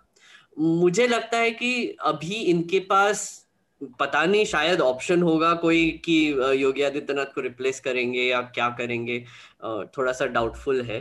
पर अतुल सर, हम इसकी इधर ही जितिन प्रसाद जी का भी एक जिक्र कर सकते हैं। एक बार मैं पहले इस पर शार्दुल और नरेंद्र की भी बात जान लीजिए, फिर हम जितिन प्रसाद। ठीक है, बिल्कुल बिल्कुल। शार्दुल, देखिए आपकी बात काफी हद तक सही है, लेकिन इसमें एक पहलू और है। देखिए, नेता, विधायक, सांसद, चाहे वो जो जिस भी कैटेगरी के नेता हो, वो किसी के नहीं होते। उन्हें सत्ता जिस तरफ दिखेगी, जीत जिस तरफ दिखेगी, हारने के कम चांस जिस तरफ दिखेंगे, वो उधर चले जाते हैं। क्या कि संघ क्षेत्र को आदित्यनाथ पसंद है, अब विधायक जो पार्टी कार्यकर्ता है वो नाखुश है क्या कि इन्होंने अपने साढ़े 4 साल की सरकार में जो नीचे पार्टी के लोगों को पद दिए जाते हैं जब सत्ता में आया जाता है, ये राजनीति का बिजनेस है, वो नहीं दिए, तो बहुत लोग नीचे नाराज हैं भाजपा की तरफ से। लेकिन संघ चाहता है कि बने रहें, जबकि अभी जो ये मीटिंग हुई थी तो आदित्यनाथ अपना पूरे स्टेट का भ्रमण कर रहे थे, वो दत्तात्रेय होसबले से नहीं मिले, वो जबकि वहां 2-3 दिन रुके उनसे मिलने के लिए। तो ये लड़ाई भी चल रही है। अच्छा है क्या कि योगी जी श्रद्धा और क्या कहते हैं उसको, अधिकार तो बने हुए नेता वाले चाहते हैं, जैसे मुख्यमंत्री मोदी जी के होते थे, लेकिन वो मुख्यमंत्री मोदी है तो नहीं। उन्होंने, जैसे आपने कहा, चुनाव जीता तो नहीं है अपने दम पे, ना ही वो स्टार प्रचारक के रूप में सफल हुए हैं, लेकिन उनके आसपास चापलूस और सब आरती उतारने वाले इतने बढ़ गए हैं कि उन्हें अब वो अपने ही प्रोपेगेंडा में बिलीव करने लगे हैं। ये उस युग के नेता हैं भाजपा के, जब उत्सव मनाना और प्रोपेगेंडा करना ही लीडरशिप है। तो ये हेलीकॉप्टर नहीं, वो पैराशूट कैंडिडेट थे ना सीएम के लिए, लेकिन अब ये प्रोपेगेंडा में विश्वास करके आगे चलना चाह रहे हैं और पार्टी को हार दिखाई दे रही है। तो ये झगड़ा ईगो का है। पर इसमें ये एक सच्चाई ये भी है कि योगी आदित्यनाथ अकेले ऐसे नेता हैं जो कि ना तो संघ से आते हैं ना बीजेपी से आते हैं, का अपना एक, और इन्होंने समय पर बीजेपी को चुनौती दी है। एक ऐसा भी समय था जब इन्होंने अपने कैंडिडेट हिंदू एवा वाहिनी के नाम पर उतारे हैं उत्तर प्रदेश में, और बीजेपी के खिलाफ लड़ाए भी हैं। खैर, वो एक अलग पहलू है। तो इसमें संघ की भूमिका और इन सब तमाम चीजों पर बाद में बात हो सकती है, लेकिन मैं नरेंद्र फिर से उसी बात पर आपसे जानना चाहूंगा कि क्या शीर्ष लीडरशिप में अमित शाह, नरेंद्र मोदी और योगी आदित्यनाथ के बीच में कोई वन अपमैनशिप या इस तरह की भी संभावना इस पूरे प्रकरण में आपको दिखती है? देखिए, अगर आप पहले तो अगर मोदी से शुरू करें तो अभी तक कोई ऐसा संकेत या कोई ऐसी आप घटना नहीं कह सकते जहां पे मोदी को कम से कम बीजेपी के अंदर जो लीडरशिप के कोई उनको चैलेंज करे या ऐसा लगे कि नहीं वो बिना मोदी के कर सकते हैं। उसमें आप एक, अगर उसमें योगी से ज्यादा कह सकते हैं कि एक अकेला नेता जो अपने स्टेट में ज्यादा रेलिवेंट है वो है येदुरप्पा का। तो येदुरप्पा ने क्लियर कर दिया है, उनकी उम्र भी है और उस तरह से अभी भी, या बिहार या यूपी जैसे, हम लोग उसी राज्य से आते हैं, अभी भी मतलब मोदी का कद बहुत ही बड़ा है। और चुनाव में अगर 17 में, अगर अभी तक कितने चुनाव हुए हैं यूपी में, आप अगर देखें 2014, 2017, 2019, 14-19 में लोकसभा का चुनाव हुआ, वो मोदी ने अपने नाम पे अपने खुद को सामने, उनका इलेक्शन था, उसमें कोई कंफ्यूजन ही नहीं था। 17 में योगी का कोई चेहरा नहीं था, वो सिर्फ मोदी ने एक टीम बना के मोदी ने लड़ी थी। पिछली बार याद करें की टीम थी, तो पिछली बार मई जून से ही मोदी ने रैली शुरू कर दी थी। अभी तक सिर्फ एक चुनाव हुआ, वो एक पंचायत का चुनाव हुआ जहाँ पे लोकल इन्वॉल्व थी, वहां पे बीजेपी हारी है। तो अगर अभी तक 100% रिकॉर्ड देखें, अगर यूपी की ही बात देखें तो अभी तक योगी ने कोई एक भी चुनाव तो जीता या हारा, जीता तो नहीं है, पंचायत में खराब हुआ है। और मोदी की बात करें तो 14, 17, 19 उनके पास 3 तो डायरेक्ट इलेक्शन है जहाँ पे वो परफॉर्म करके उन्होंने दिया है। तो अगर कंफ्यूजन है, अगर है तो ये योगी के साइड अधिक है, ना कि इधर के साइड। और अगर यहाँ पे इस जगह पे लग रहा है कि मोदी या अमित शाह को लग रहा है कि ये मैंने क्रिएट किया है, ये मेरा पोजीशन है और मैं फैसला लेने के लिए स्वतंत्र हूँ, तो अभी तक जो राजनीति या जो सियासी कैपिटल है वो इनके पास तय बात है कि अगर रहा है तो उन्होंने जिता के दिया है, तो वो खट्टर को बनाए या फडणवीस को बनाए या जिनको बनाए, कि उन्होंने दिया है तो वो बनाएंगे। अगर कोई अगर बोलेगा कि नहीं अब तो मैं खुद अपने दम पे हूँ, तो ठीक है आप देख लो, तो वो तो आगे वक्त बताएगा। अभी तो पंचायत चुनाव में अगर वो खुद अकेले थे तो योगी के नाम पे तो वोट नहीं पड़ा था, नहीं मिला। ठीक है, ये महत्वपूर्ण चीज है। इसी का जो अगला पहलू है जिसका इशारा मेघनाद कर रहे थे, उस पर भी हम बात करेंगे, जो कि जितिन प्रसाद, जो कांग्रेस के एक बड़े नेता, कांग्रेस के बड़े नेता तो नहीं कहेंगे उनको, लेकिन वो राहुल गांधी के करीबी नेताओं में और टीम राहुल का हिस्सा हुआ करते थे, केंद्रीय मंत्री भी रहे यूपीए 2 में। तो उन्होंने अब भारतीय जनता पार्टी का दामन थाम लिया है और उत्तर प्रदेश में अचानक से जितिन प्रसाद को अब ये कहा जाने लगा है कि एक ब्राह्मण चेहरा लेकर आई है बीजेपी, ब्राह्मण, और इससे ब्राह्मणों को एक करने की जुगत है, क्योंकि इसके पीछे 2 तर्क हैं। एक तो योगी आदित्यनाथ का घनघोर रूप से एक राजपूत जाति के ऊपर विशेष रूप से निर्भर रहना, उनको प्रमोट करना हर प्रशासनिक क्षेत्रों में, और दूसरा जो विकास दुबे का घटनाक्रम हुआ उससे ये माना जा रहा था कि ब्राह्मणों में बीजेपी को लेकर एक तरह का नकार पैदा हुआ है, एक निराशा पैदा हुई है, उसको भी काउंटर करने की बीजेपी की कोशिश के तौर पर देखा जा रहा है। पर मेरा ये कहना कि भारतीय जनता पार्टी वो पार्टी है जिसके पास तमाम ब्राह्मण चेहरे पहले से मौजूद हैं, और ये जो पूरी जाति की या सवर्ण जाति की जो पूरी पॉलिटिक्स है उसमें बीजेपी को हमेशा से एक अपर हैंड रहा है। उसमें ब्राह्मण और राजपूत चेहरे उसके पास ऑलरेडी बहुत सारे पड़े हुए हैं जिनके ऊपर वो दांव खेल सकती थी। मुझे नहीं लगता कि एक जितिन प्रसाद जैसा नेता ब्राह्मण चेहरे के तौर पर बीजेपी को कोई खास फायदा पहुंचा सकता है। दूसरी बात रहती है कि क्या वो इतने बड़े मास लीडर हैं जिनके आने से बीजेपी के वोट बैंक में या वोट बेस में कोई बड़ा अंतर आ सकता है। पिछले 3 चुनाव वो लगातार हार चुके हैं जितिन प्रसाद, तो ऐसा भी कोई उनका कद नहीं है, कुछ ऐसा नहीं है। कांग्रेस के लिए ये जरूर शर्मिंदगी का सबब है कि उनके जो सबसे बड़े लीडर हैं, उनके अपनी कोर टीम के, उनके अपने करीबी नेता छोड़ कर उनको जा रहे हैं, वो एक अलग पहलू है। तो इस लिहाज से देखा जाए तो जितिन प्रसाद का जाना कांग्रेस को नीचा दिखाने की कोशिश ज्यादा है। बीजेपी को कोई बहुत बड़ा लाभ पहुंचेगा या बीजेपी ब्राह्मणवादी राजनीति का चेहरा उन्हें बनाने जा रही है, उससे बड़े बड़े तुर्रम खां ब्राह्मण नेता बीजेपी में ऑलरेडी पड़े हुए हैं। मुझे नहीं लगता कि ये जितिन प्रसाद को ब्राह्मणवादी चेहरे के तौर पर किसी तरह का विशेष रूप से प्रोजेक्ट करने जा रही है बीजेपी। मेघनाद, शार्दुल, नरेंद्र, थोड़ा संक्षेप में आप लोग अपनी अपनी बात पर रखें, उसके बाद फिर हम चर्चा के आखिरी पाव पर जाएंगे। मैं आपके वो दूसरे पहलू पे आना चाहूंगा, जो कि मुझे लगता है कि मुझे एग्जैक्टली पता नहीं कि बीजेपी को कितना बेनिफिट आएगा इसके बारे में, क्योंकि आपने जैसे कहा है कि वो ऐसे कोई इफेक्टिव पॉलिटिकल लीडर माने नहीं जाते। लास्ट टाइम उनको वेस्ट बंगाल में देखा गया था जहां पर वो अधीर रंजन चौधरी के साथ मतलब इंचार्ज थे इलेक्शंस के, और कांग्रेस पे पहुंच गई कांग्रेस वहां। हाँ एग्जैक्टली, कांग्रेस को तो वहां पे कुछ फायदा हुआ नहीं। तो एक चीज में मैं यही सोच रहा था कि अभी इस समय में जब नैरेटिव तो ये है, और या फिर हमको न्यूज भी यही मिल रही है और दिख भी रहा है कि बीजेपी थोड़ी टर्मोइल में है उत्तर प्रदेश में पॉलिटिकली।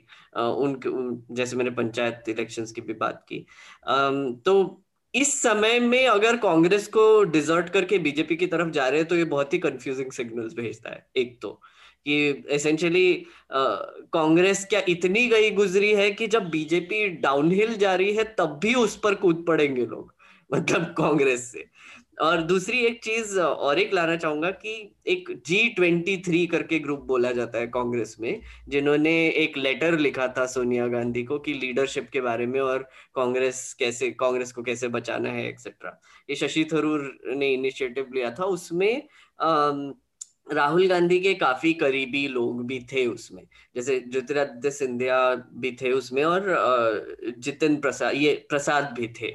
तो मुझे लगता है कि इनमें जो गुस्सा था अपने पार्टी लीडरशिप के तरफ एक्सेट्रा, वो काफी टाइम से था। तो मुझे लगता है ये एक अपॉर्चुन मोमेंट पे शायद शिफ्ट करना चाहिए था उन्होंने कि जब पीक पे हो भारतीय जनता पार्टी के फॉर्चून्स एक्सेट्रा, शायद बंगाल इलेक्शन के पहले, पर उन्होंने अभी चूज किया उसको मे बी रिवील करने का कि अभी शिफ्ट करेंगे एक्सेट्रा। तो मुझे थोड़ा सा कंफ्यूजिंग लगा। मैं तो इस पर अभी तक तो कुछ प्रेडिक्शन नहीं कर सकता, पर थोड़ा सा ऐसे सोचने वाली बात है कि हो क्या रहा है एग्जैक्टली। कांग्रेस के लिहाज से ये मतलब अजीब सी बात है जो आपने कहा ना कि कैसे लोगों को रोकना है इस समय जब बीजेपी का बहुत बुरा दौर, मतलब एक तरह से कहा जाए कि सबसे खराब समय में चल रही है। सेकेंड वेव के बाद उसके खिलाफ लोगों के अंदर बहुत निराशा है, नाराजगी भी है, तब भी लोग अगर कांग्रेस में जा रहे हैं, बीजेपी में जा रहे हैं कांग्रेस छोड़ के, तो ये सोचने का वक्त है अपोजिशन पार्टियों को और कांग्रेस को। और अतुल सर, एक और चीज यहाँ पर थी कि प्रियंका गांधी आई थिंक काफी सालों से अभी उत्तर प्रदेश पे ज्यादा फोकस कर रही है। वो काफी वहां पर जाती है, कोई भी इंसिडेंट हुआ तो लोगों को लेके जाती है, मोर्चा खड़ा कर देती है एक्सेट्रा एक्सेट्रा। तो ये भी एक एक्चुअली सोचने वाली बात होगी। शायद मे बी उसका भी गुस्सा हो सकता है, या फिर प्रियंका गांधी की लीडरशिप पे भी क्वेश्चन हो सकता है कि is she the right person to lead उनका इलेक्शन का कैंपेन एक्सेट्रा। शार्दुल, देखिए मैं जितिन प्रसाद को प्लेयर ही नहीं मानता उत्तर प्रदेश की राजनीति में, जैसा आपने कहा। अच्छा, एक बात और है कि भाजपा को वंशवाद की बात करनी बंद कर देनी चाहिए। अब इन्होंने नहीं, ये बहुत पहले कर देनी चाहिए। अब तो कर दे, कम से कम ये तो कर दे, चलो और कुछ तो कर नहीं रहे ये तो कर दो। अच्छा, जितिन प्रसाद के मामले में, जितिन प्रसाद के बारे में मैं सच बताऊंगा, मैं कुछ ज्यादा नहीं जानता था इस टॉपिक के आने से पहले। मैं उत्तर प्रदेश का रहने वाला हूं और मैं राजनीति में आम लोगों से ज्यादा इंटरेस्ट भी रखता हूं। तो ये है जितिन प्रसाद एज ए जन नेता। वो अपने लोकसभा क्षेत्र के बाहर के जन नेता भी नहीं है अभी। तो प्रदेश में वोट खींचना तो खैर वो भाजपा खींचती है, जो आपकी बात सही है। अगर इस देश में एक फिक्स्ड वोट बैंक है तो वो है भाजपा को मिलने वाला अगड़ी जातियों का वोट।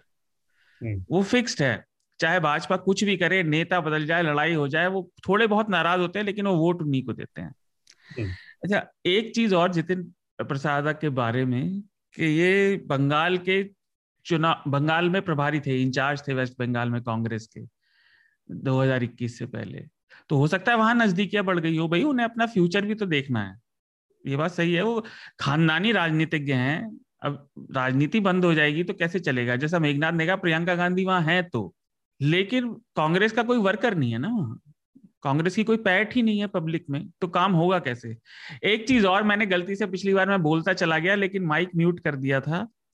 अतुल जी, जो आपकी बात थी वो ठीक भी है, क्योंकि याद करिए एक उल्का पिंड की तरह भी छोड़े गए थे अरविंद कुमार शर्मा जी यूपी की तरफ 4 महीने पहले, लेकिन योगी जी ने उन्हें रिटर्न फायर कर दिया, उन्हें कुछ नहीं दिया। तो वो मोदी जी के ही आदमी हैं, ये सबको पता है।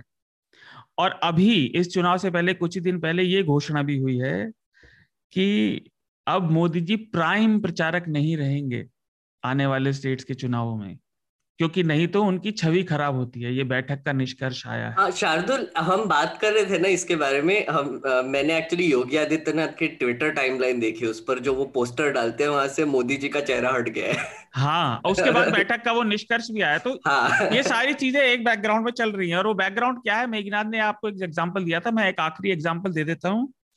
छोड़ दीजिए समाजवादी पार्टी को, तो प्रदेश लेवल की पार्टी है।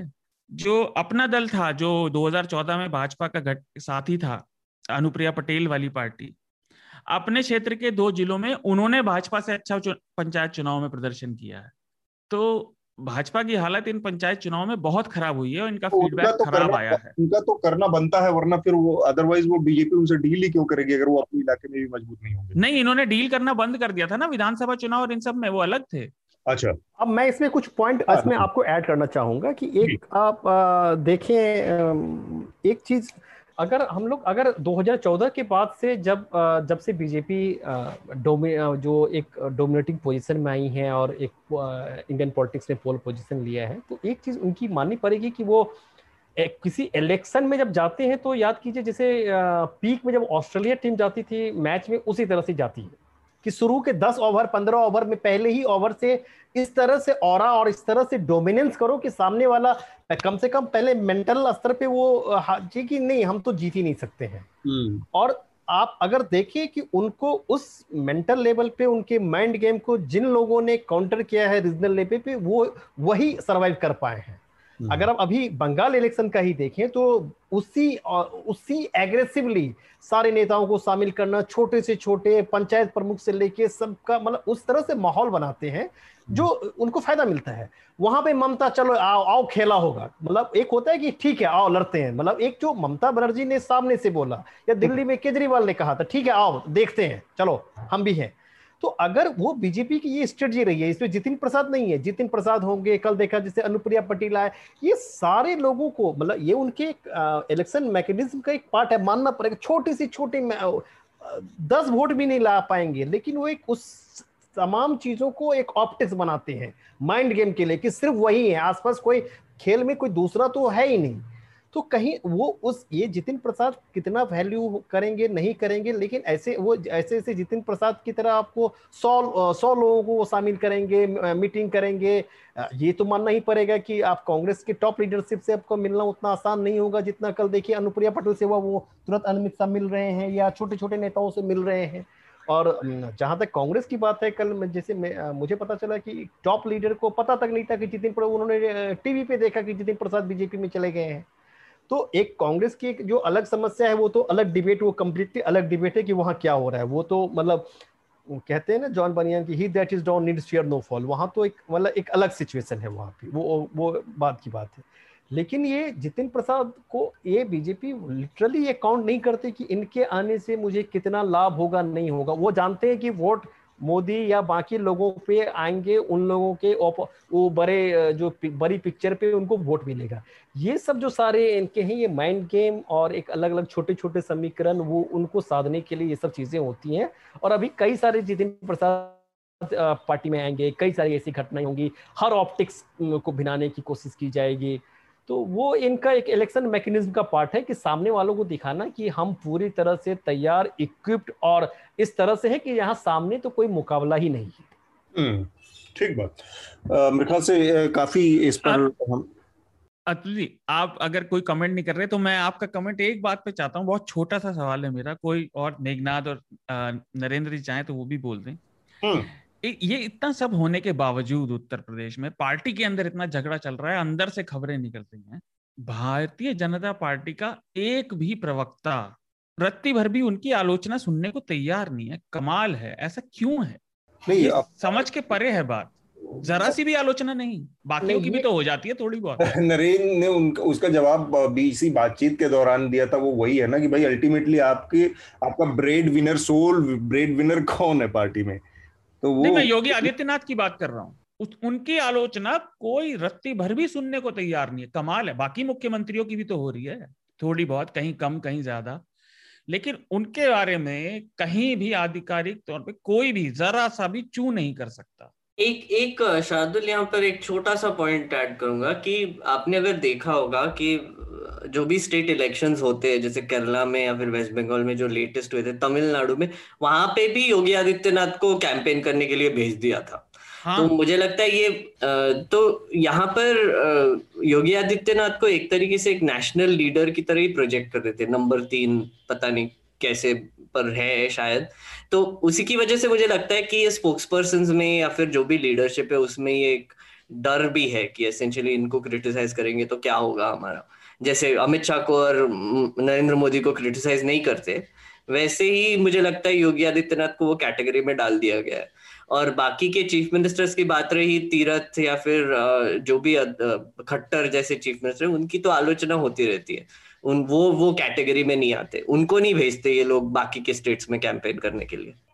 नहीं, योगी आदित्यनाथ ने वो अपने आप को ऑलमोस्ट उसी तरह से ढाला भी है ना, जैसे कि मोदी की तर्ज पर ही उनकी सारी पॉलिटिक्स आगे बढ़ी है, तो वो इस मामले में भी लगभग उसी तरह से बिहेव करते हैं कि किसी तरह के आलोचना या किसी तरह के डिसेंट को का स्पेस उनकी पूरी पॉलिटिक्स में नहीं है, तो जो लोग भी हैं उनको उसी ढर्रे पर चलना है। नरेंद्र, अगर आप कुछ इसमें जोड़ना चाहें तो फिर उसके बाद हम ये एक चीज पहली बात की इस आपको कल किसी का मैं ये देख रहा था शायद किसी का कि एक चीज तो बीजेपी ने अपने आपको लीडरशिप पे, चाहे आप उनको डरा के कहें या आइडियोलॉजिकली वो है, तो उन्होंने अपने जब वो उनके सबसे खराब के खराब दिनों में भी उन्होंने अपने आप को बना के रखा। वो ठीक एक जो मोदी के प्राइम मिनिस्टर जो सिप हुआ उस वक्त जो 13-14 में उस अगर वो एक वक्त छोड़ दे तो बाद के वो लोग कुछ दिन के बाद आपस में लड़के फिर एक तरह के हो जाते हैं। उस मामले कांग्रेस से बहुत ही कॉन्ट्रास्ट है। अब उस जो लोग सामने नहीं आते, जब पूरा झगड़ा हो जाता है तब पता चलता है। अब उत्तराखंड में हो गया, कितने दिनों को कितने लोगों को ये पता चला कि वो आपस में हो रहा है। तो ये उनके कैडर में वो उनकी स्पष्ट उनकी ये मान्यता होती है कि चाहे तो हमारे लाइन में रहोगे या नहीं रहोगे। तो उनके पास बहुत अधिक ये ऑप्शन नहीं है कि वो विरोध करेंगे या नहीं करेंगे। विरोध करके वो सर्वाइव कर भी नहीं सकते हैं वहाँ पे। तो ये कहना कि वो किसी के साथ हैं वो नहीं है, वो जब तक रहेंगे तो योगी के लिए यूपी में अगर योगी हैं तो योगी को उनको इंडोर्स करना उनके लिए पॉलिटिकल कंपल्सन भी है। बाकी मोदी तो उनके ओवरऑल जो आप विरोध करने के लिए शायद वो उस तरह का कद चाहिए, उस तरह के चाहिए, उस तरह का कोई बराबर का नेता है नहीं है। हाँ, तो ज्यादा सारे के सारे ज्यादातर बहुत नए लोग हैं, बहुत यंग लोग हैं या बहुत अभी शुरुआती, ज्यादातर उसमें से फर्स्ट टाइमर हैं विधायक के तौर पे। तो एक छोटी सी बात और मैं ऐड करूंगा इसमें कि जब हो रही है कि असल कैरेक्टर, तो जब आपका जो सिर्फ पॉलिटिक्स किया जो सबसे किसी के कैरेक्टर का टेस्ट तो तब पता चलता है कि जब आप खराब टाइम में जाते हैं या पावर से दूर होते हैं। तो अभी आपको इस बारे में जब आपको ये सब लोग कह रहे हैं, ठीक है वो एक अलग मुद्दा है कि राहुल गांधी क्या है नहीं है, लेकिन जो राहुल गांधी 2007, 2008, 2009, 2010, 2011, 2012, 2013, 2014 में होंगे वही राहुल गांधी 2015, 2016, 2017 में भी हैं।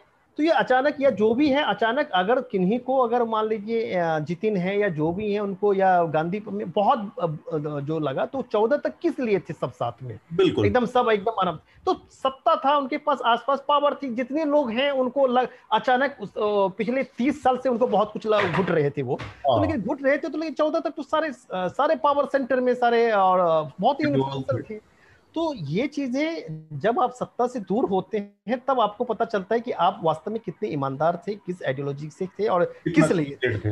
बिल्कुल तो अभी वो पता नहीं चलेगा जब इस तरह में अधिकतर लोगों का तो यही होता है।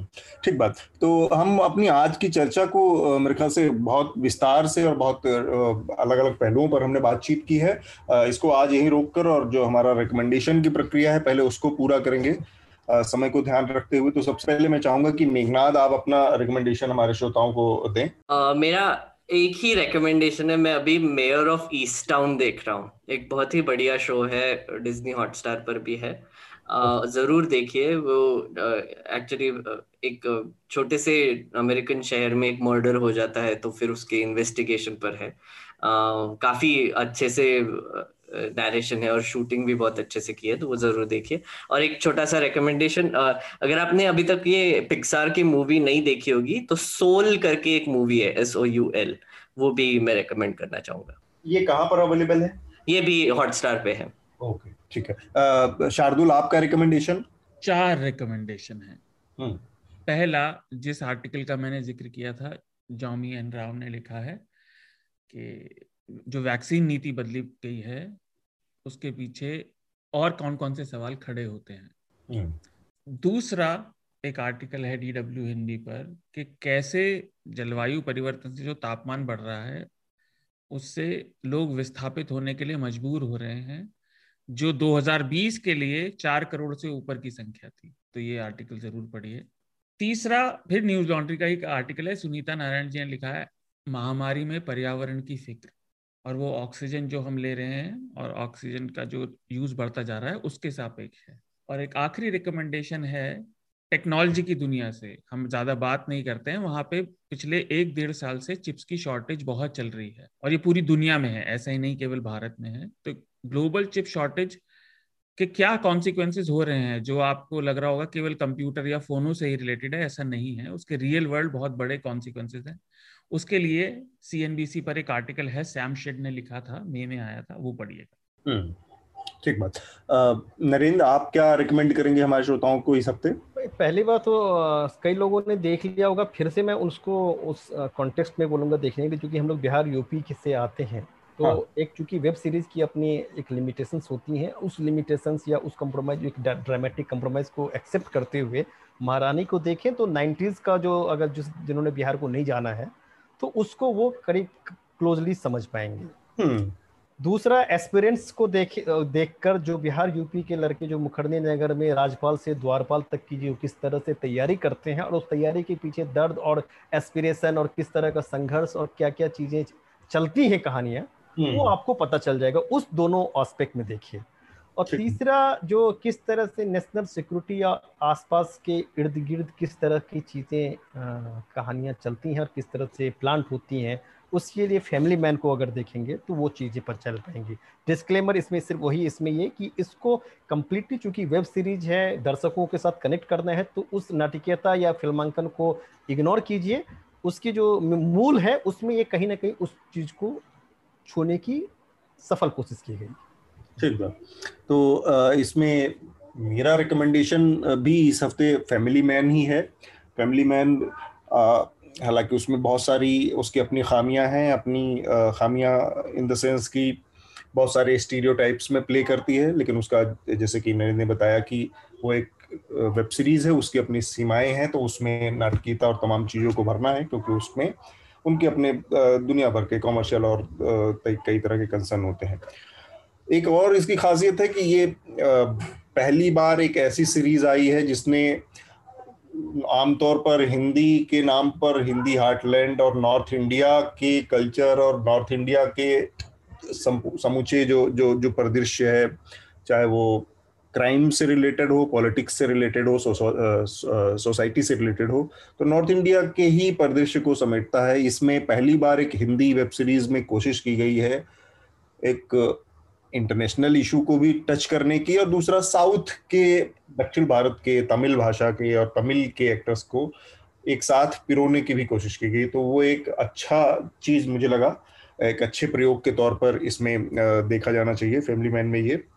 और इसके अलावा दूसरा रिकमेंडेशन मेरा है, हमारे दो रिपोर्टर इस समय आकांक्षा और शिवांगी राजस्थान के दौरे पर हैं, वहाँ के अलग अलग हिस्सों से लगातार कोविड से रिलेटेड रिपोर्ट्स कर रही हैं, तो राजस्थान में जो हालात हैं कोविड के बाद, सेकेंड वेव के बाद पैदा हुए, उन पर रिपोर्टिंग है, उनकी रिपोर्ट्स मैं रिकमेंड करूँगा। इसी तरह से हमारे तीन रिपोर्टर प्रतीक गोयल और दीक्षा मुंजाल और तनिष्का सोंढी इस समय महाराष्ट्र के अलग अलग हिस्सों में रिपोर्टिंग के लिए दौरा कर रही हैं, तो उनकी भी रिपोर्ट्स आप पढ़ें।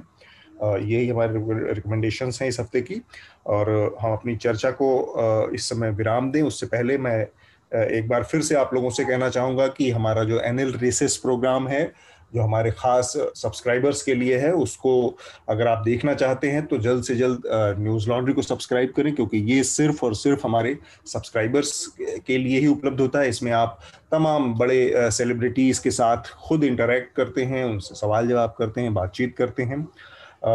मेघनाद, मैं चाहूँगा कि आप अपील एक बार फिर से करें और फिर हम अपनी चर्चा को आज यहीं पर रोकें। जी, अतुल सर ने जैसे कहा कि हमारे काफ़ी रिपोर्टर्स अभी ग्राउंड पर है और ये कर रहे हैं, वैसे ही हमारी अभी एक कोशिश रहेगी न्यूज़ लॉन्ड्री में आगे जाके कि हम एक रिसर्च टीम बनाने की कोशिश कर रहे हैं, जो कि हमारे शोज़, जर्नलिज्म, एक्सप्लेनर्स, इसमें डीप रिसर्च करके हमको एसेंशियली हमारे जो भी शोज है, जैसे अतुल सर का टिप्पणी है या फिर मनीषा का न्यूसेंस है या फिर मेरे जो एक्सप्लेनर्स है और बाकी के जो भी हम यूट्यूब पर वीडियोस डालते हैं, उसमें आपको ऐसे एंगल्स देने की कोशिश करें जो कि कोई और दे नहीं रहा है।